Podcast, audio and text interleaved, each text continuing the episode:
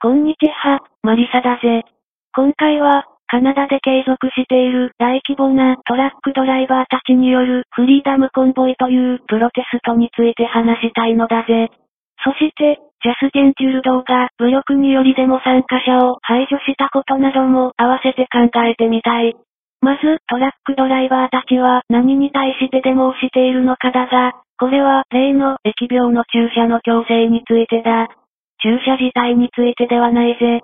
ここをわざとミスリードする悪質な人が多い。でも参加者のカナダのトラックドライバーの9割近くは注射をすでにやっていて、彼らが反対しているのは医療行為の強制についてだ。また、デモをすること自体がバカだと科学がないとかいう人もいるが、デモはカナダに限らず、アメリカ、日本、フランス、イギリスなどで憲法により保障されている国民の権利だぜ。内容に関わらず、デモ自体は鎮圧すべきではない。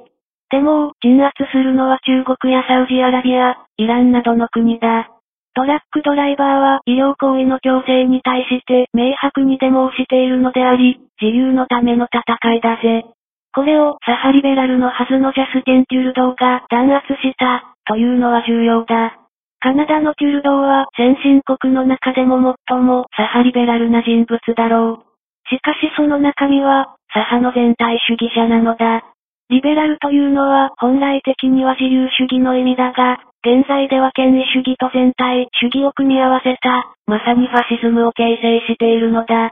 デモを武力で鎮圧する、ジャスティン・テュルドーはファシストだぜ。ただし、他の独裁者とは異なり、テュルドーはカナダ軍や警察を掌握しているとは思えない。オタワの警察長官は、テュルドーの指示に従うことはできないとし、辞任した。今回のデモは間違いなく、アメリカに飛び火する。イギリスやフランスにも起きるだろう。カナダの国会議員や州知事らは、テュルドーの行為を非難し、独裁者のような振る舞いを指摘している。また、カナダ国民からの支持は急落し、次の選挙で大敗するだろうが、ここにカナダの未来がかかっているぜ。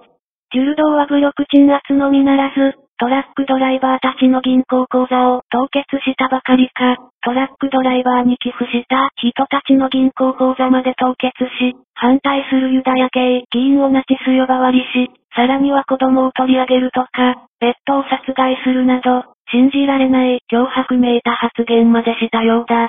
これは一線を越えており、民主主義国では許容されないだろうぜ。すでに複数の集団が、ジャスティン・テュルドーに対して訴訟準備をしており、おそらくは退陣に追い込まれるだろう。西欧の一般的な解釈として、政府が憲法や法律を無視し、国民を弾圧したとき、国民はこの政府を倒すべきである、とする考えがあるが、俺が思うに、カナダでは、今がまさにその時だと考えるのだぜ。圧政というのはバランスが重要だ。テュルドーのように駆け引きなしに適当に抑圧したら、国民はブチ切れて反撃されるのだ。これは当たり前のことで、圧政にもバランスというものがあるのだぜ。カナダのジャスティン・テュルドーは、西側諸国にとって、黒歴史となってしまった。リベラルを自称する全体主義者は、西側ではその力を維持できないと俺は思うのだぜ。